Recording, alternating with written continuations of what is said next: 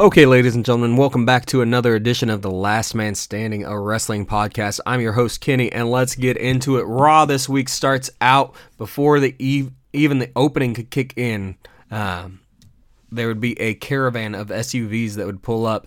Triple H gets out, so we can only assume we are to be leave that NXT members are in the rest of them. Um, after the open, Brock Lesnar and Paul Heyman come out to the ring to announce him quitting SmackDown and his plan to hunt Rey Mysterio. They were somewhat smart to kind of close the loophole that allowed him to do this. Um, would create by cutting through the facade of separate rosters by by saying his special contract kind of makes him able to do as he wishes, stating that people like uh, Seth Rollins and Roman Reigns can't do what he did. It's all because of his contract that allowed him to to do what he's doing. So it's kind of smart that they they didn't leave that open because they literally just did the roster split. They don't need that to. Um, to appear like there's not going to be separate rosters. Uh, but anyways, after all of that, the hunt would begin for Rey Mysterio, which is the whole reason that that Brock left SmackDown. Um, he'd be shown terrorizing people backstage throughout the night as he continued to hunt Rey Mysterio. Uh, the first match of the evening, we got Kabuki Warriors versus Charlotte Flair and Natalya. Kind of an odd pairing, uh, but it was a decent match for these ladies. The end would see Natalya submit Asuka with the sharpshooter. Uh, obviously not for the uh, for the tag titles, but it was still it was still a pretty decent match. Um, although this this could put them them in the running for a, a title shot down the road. We'll, we will see. Um, Heyman and Lesnar would come out to terrorize the announced team next. Uh, it was kind of a short lived backstage terror terrorizing run. Um, after Brock F5'd one of the the new announced team through a table, Mysterio would come out and beat the tar out of him with what looked like a bat or a metal pipe or something of the sort, and then get a running start and nail him in the head with the title. I'm not going to lie, I was kind of hoping he would take a page out of his friend Eddie Guerrero's book and steal that title. Uh, you know, the whole lie, cheat, and steal, but I don't know. They they did well with what they did. He would deliver a an impassioned uh, promo later, which is something I feel like's been missing in their promos. By the way, is just passion and like drive and charisma for it. But he would deliver an impassioned promo uh, stating that he wanted to challenge for the Universal title at uh, Survivor Series. So it's one that we will wait and see. Um, I kind of hoping they do it, but at the same time, I think it'd be nice to see something like. Oh wait, I said that wrong. Uh, he's not the Universal Champion. He's the WWE Champion. Forgot. Flip of titles. Sorry, that is on me. I can go back and edit it, but it's it's uh, it's whatever. um.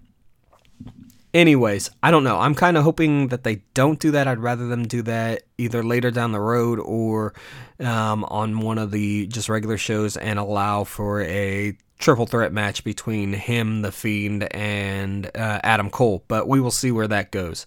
Uh, next, we had Buddy Murphy versus Cedric Alexander. This was an impressive match from these two former cruiserweights. They display, displayed displayed speed, power, and aerial proficiencies with Murphy picking up the win using his Murphy's Law finisher. Uh, again, this this was a good match for those two, showing why they should have been drafted to the main roster and taken off the the cruiserweight division to try to help bolster the the the I don't know. The appeal for both of them, I guess, is what I should go with. Although it's kind of sad that they they 205 is now becoming a lot like just kind of a testing ground like NXT is. It's the t- people on 205 and NXT deserve their own merit. They are all amazing athletes. It shouldn't be one, well, let's see if you can prove yourself here and then we'll move you up to the main roster. 205 and NXT are part of the main roster. That that is what it is. Uh, again, that's my opinion. Uh, I feel like a lot of people share that opinion, so yeah, if you don't, oh well. Next, we had Zelina Vega and Andrade versus Sin Cara and Catalina. Another all right match. It was a good intro for Catalina as a competitor, even if it was in a losing effort. I hope they didn't just bring her up to job with Sin Cara. Not that there's anything wrong with a, being a jobber. I mean, like they, there has to be people who lose in each match. There, can't, you can't have all winners. Um, but being that she is a talented competitor that they're trying to introduce to the brand, I hope they don't just put her introducing her as a losing effort. Um, it kind of kind of downplays the newer talent, and I don't feel like you need to do that. You need to bolster them. Um, but again, that's my opinion. You can't have everybody winning all the time. Next, Rusev would challenge Lashley, but Lashley would come out on crutches and instead offer up Drew McIntyre in his place. And it seems like McIntyre looks to pick up his push right where he left it pre injury, but at least in this match, it wasn't just sheer dominance of McIntyre, putting him up against a believable op- opponent in Rusev. Um, I'm glad that they're not doing what they're they've been doing for the likes of of the uh, I almost called them the War Raiders, the Viking Raiders, and just giving them these jobbers, these these local enhancement talents, um, and instead giving him real real comp, real looking competition. Um, the match would end in a disqualification when Lashley would reveal his non injury by attacking with his crutch. And once Rusev looked like he was going to get an upper hand, Orton appears and hits the RKO out of nowhere. Ricochet would save Rusev's proverbial bacon from the double team, though. Um, yeah, this it's it. I like that they're they're continuing their their bonds that they they formed in Crown Jewel instead of it just being something that, hey, this happened, now it's done. Out next, we had the OC versus the Street Profits and Humberto Carrillo. Sorry if I said that wrong. I probably will continue to say it wrong. Um, I'll try to get better, but that is another story. Another good outing for the Street Profits and Carrillo as they gain their footing on the main roster. AJ Styles and the OC would pick up the win though, as AJ pinned Carrillo using the ropes. But by hook or by crook, a win is a win. That's end of the story. That's all that matters. Uh, next, we would have Adam Cole versus Seth Rollins, a decent match to round out the show. But I don't know. It still still left me wanting more. Um, and I don't mean in like the good way. I, I wanted them to do more with that match, knowing what Rollins and Cole are both capable of. It sh- just didn't feel like the match that the fans deserve and that they could have delivered to us. Uh, it, it, it another match ended in Q with the Undisputed Era interfering, and then the NXT Raw Brawl would end the show. Um, all in all, Raw was decent. Uh, they're they're getting better heading into Survivor Series. It's it it kind of lets me down that the, everything hypes up before the before one of the four major pay per views. Uh, but at the same time, it's it's nice to nice to have something new to go to. Uh, next, let's get into next. Let's get into NXT. Uh, sorry, that made myself laugh because NXT next. Yeah, you you get what you picking up what I'm laying down. Um, retribution for their invasion of Raw took place before the event, with the OC attacking the Undisputed Era, then making their way to the NXT ring. Although there is no love lost between the Undisputed Era and Tommaso Ciampa, Ciampa would have something to say about this invasion, though. He would be joined shortly by Keith Lee and Matt Riddle. This would lead to the main event later on in the night that would see the OC versus Tommaso Ciampa, Keith Lee, and Matt Riddle. It was an exciting match, but we'll get into that here in a minute. Now let's get into some action. The first match of the night saw Pete Dunne versus Damian Priest. Another impressive match from these two. Of course, it's it's what I've come to expect from from Pete Dunne. It's it he's delivered a lot since he came over uh, to the NXT's main roster. I, main roster. I don't know whether to count NXT UK as not part of their main roster. I, I guess. What do you guys think? Hit me up on Twitter. Let me know. Um, but yeah, since he's came over from NXT UK and even over there, he was delivering hella good performances. So, uh, towards the end of the match, it looked like Priest was going to go low for the stolen victory again, but Dunne would see it coming, and as they say, turnabout is fair play and hit a low blow on his own, then locking in his submission on Priest. Killian Dain would attack him from behind afterwards. Um, Priest basically would want to get a piece for himself as well, and Dain didn't like that, so he just beat them both up. Uh, it was interesting. Um, if you don't know, Dane was put out on well, not put out, but has two allegedly two broken fingers for um, from Dunne. I don't know if they're really broken or not. They might be. I might just say be saying allegedly just for nothing. I don't know. Anyways, the next match though was Taynara versus Santana Garrett. A good showing from these ladies, especially for the debuting Santana, even in the losing effort to Taynara, uh, who would win. Um, it was short, it was sweet, it was a good match though. Uh, Dakota Kai would take on Shayna Baszler with Shafir and Duke in tow, of course. The NXT crowd would be very, very much behind Baszler, but I, I, will say I'm I'm very much a Kai supporter, and it's not just because I'm a I'm a big face fan. Um, I, am a big supporter of her work. I like Team Kick. I like like what they're doing, even if they turn heel. I mean, like I, I like Bayley, and she's definitely a heel now. Definitely, definitely a heel now. Uh, but anyways, that's getting off topic. Um, it started out very much in Kai's favor, but one slip up and Baszler would take over. Though Kai would have her moments where it would, would appear that she would mount a comeback, Baszler would stuff them out. She would have a flurry at the end, but again, Baszler would look in look lock in her submission for the win. Uh, after that, a brawl would ensue between the women's division.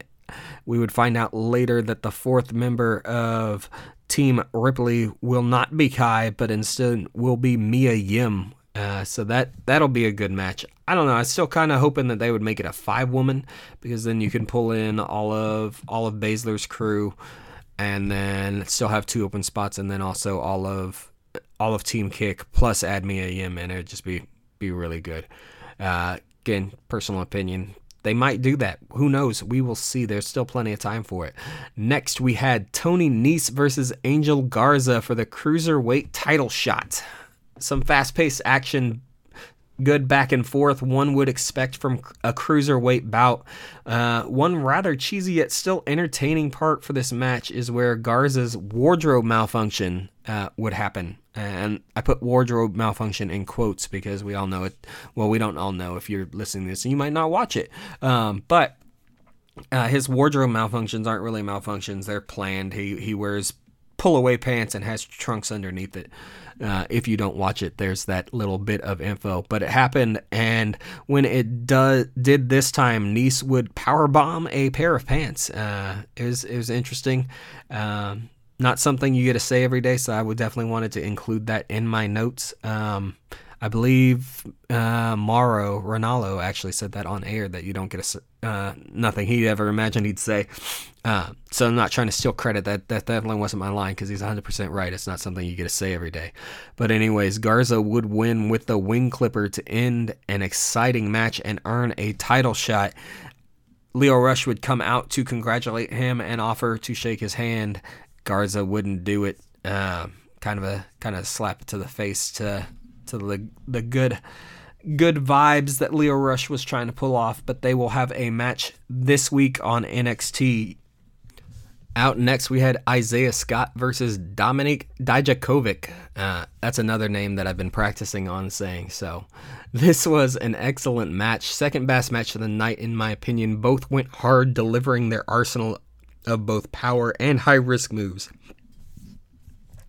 To end, though, we would see Dijakovic pull out the win as he continues his upward rise. I would not be surprised to see him or Keith Lee pulled up to the main roster soon because they are both big guys, and we all know how much Vince loves big guys.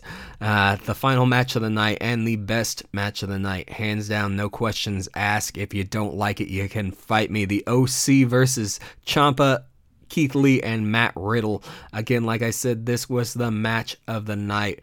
Uh, this was an amazing saw some amazing teamwork from both sides an amazing pairing you wouldn't see any other time of the year other than survivor series uh, i could go into so much detail about this match what made it so awesome but it's one i really wholeheartedly think you should go back and watch whether you watch it on the wwe network whether you pirate it from somewhere else watching it on youtube. I don't know if they have it on youtube. If they do if you can find it awesome. Watch it that way. Watch this match. Um, but for those that can't, I will give you the absolute highlight. So if you don't want to hear it, skip ahead like 10 seconds, maybe 15 to be safe, but Finn Balor made an appearance making a nod to his former stablemates, distracting uh, and helping them out a little bit. But in the end, it, it would end in a DQ with everybody just going nuts. So, yeah, that was about 15 seconds, 15, 20 seconds. So, if not, if you caught the tail end of it, I do apologize for not giving you enough time to, to skip ahead. Again, should go watch it anyways. Now let's jump straight into SmackDown. Baron Corbin would start the night, and for what it was worth, it was a well phrased promo. I like the wording of it. It just, again, goes back to what I was discussing with Rey Mysterio is what made his so awesome. It lacks passion. I just, I don't know if Corbin just can't do that. Um, I haven't seen it from him yet, so it might be something that's not in his wheelhouse. Maybe he should get somebody that helps him cut promos, uh, like a Paul Heyman or like a Sami Zayn is doing for for the likes of Nakamura. I don't know. If he can do it, that's what he needs to add to his promos. So if you're listening, Corbin, don't worry, everybody. He's not. But if he is, add add passion, man. That's what you need. Get there. You got it. Um, it would have been a great promo if he would have had that.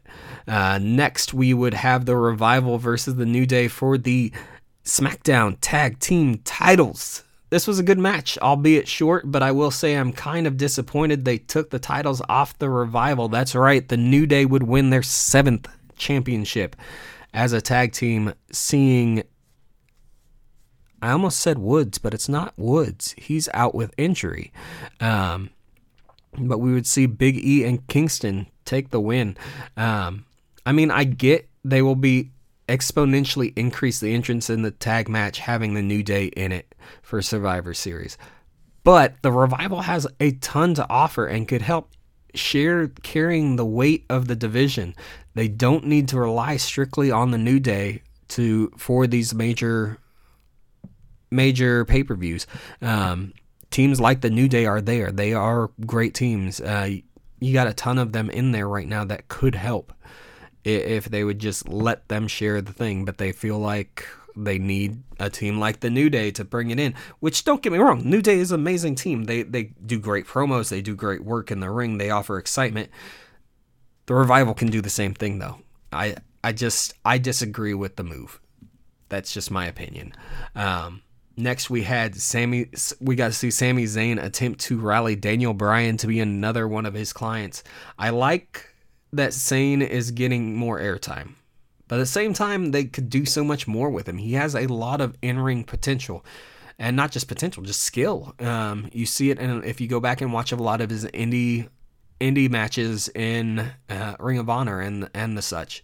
Um, he could do a lot. He's he's a great promo though, so he, they're they're doing well with him there. They just need to get him back in the ring and doing more, in my opinion. Um, and I feel like that's a lot of people opinions. I say in my opinion, uh, I feel like there are a lot of people that would agree with me. But again, I don't know. This is a single man podcast. That's why I am the last man standing. I'm also like probably one of the late, last people to post their podcast about wrestling for the week, so that's kind of where the name comes in if you guys were ever curious.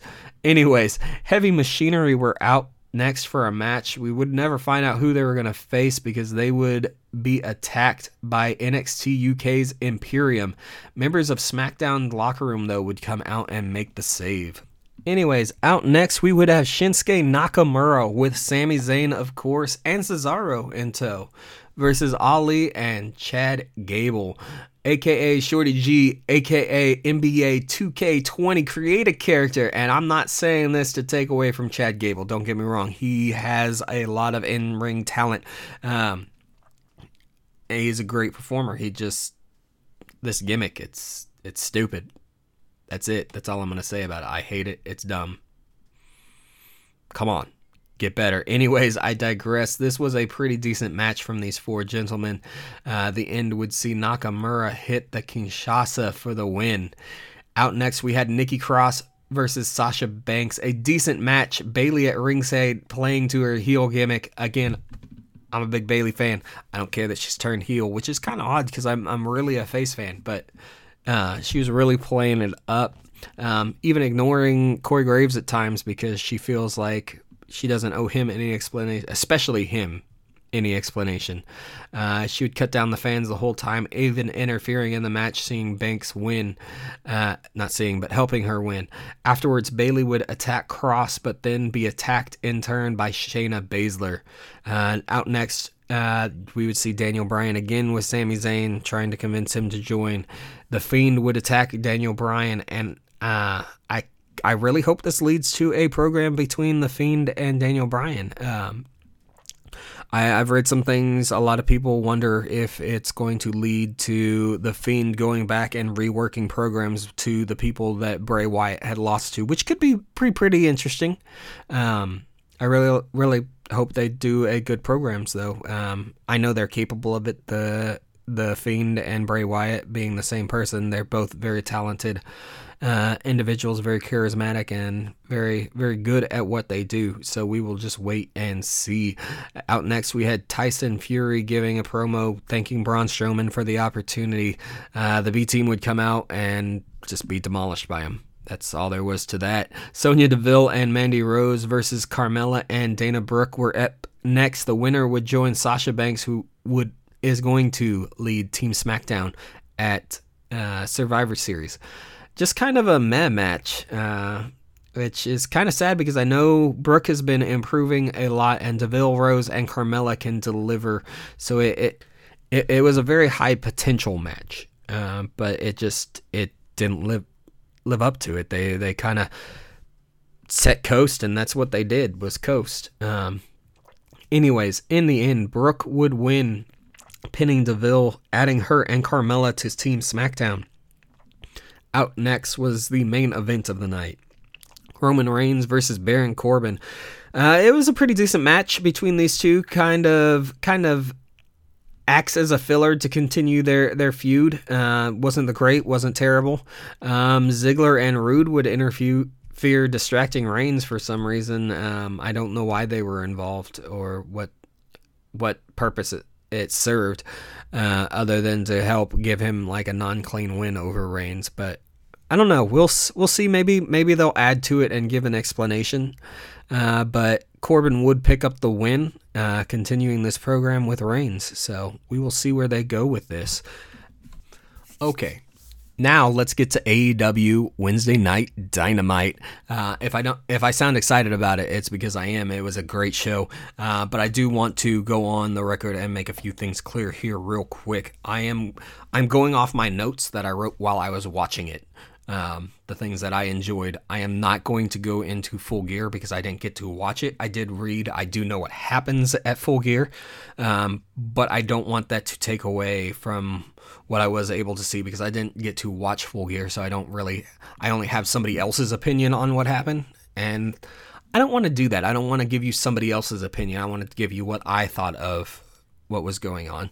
So I won't be talking about Full Gear other than this little caveat that I had that talked about. Hey, I know what happens. I'm just not going to get into it. So, anyways, and, oh, and the reason I'm not going to get into it and didn't get to see it is I I honestly I just don't have the money this time of year. Well, really any time of year, kind of broke.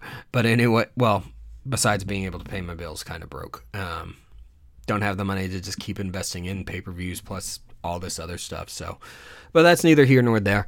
Um, AEW, let's get to it. Pac versus Trent was up next. This was a decent match to start the show. Good back and forth from the two, along with some entertaining bits from Orange Cassidy, which we've all come to expect. Uh, he would get in the ring and kind of do his kind of unemphatic uh, little kicks to to Pac, who wouldn't have any of it and it was, it was, just all in all, it was it was entertaining.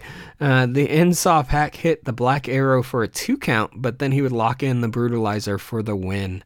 Out next, we would have Cody with honestly one of the best promos that I have seen in a while, and again, this comes down to passion, which I feel like if if a lot of the people over in WWE would use to deliver their promos would be so much better.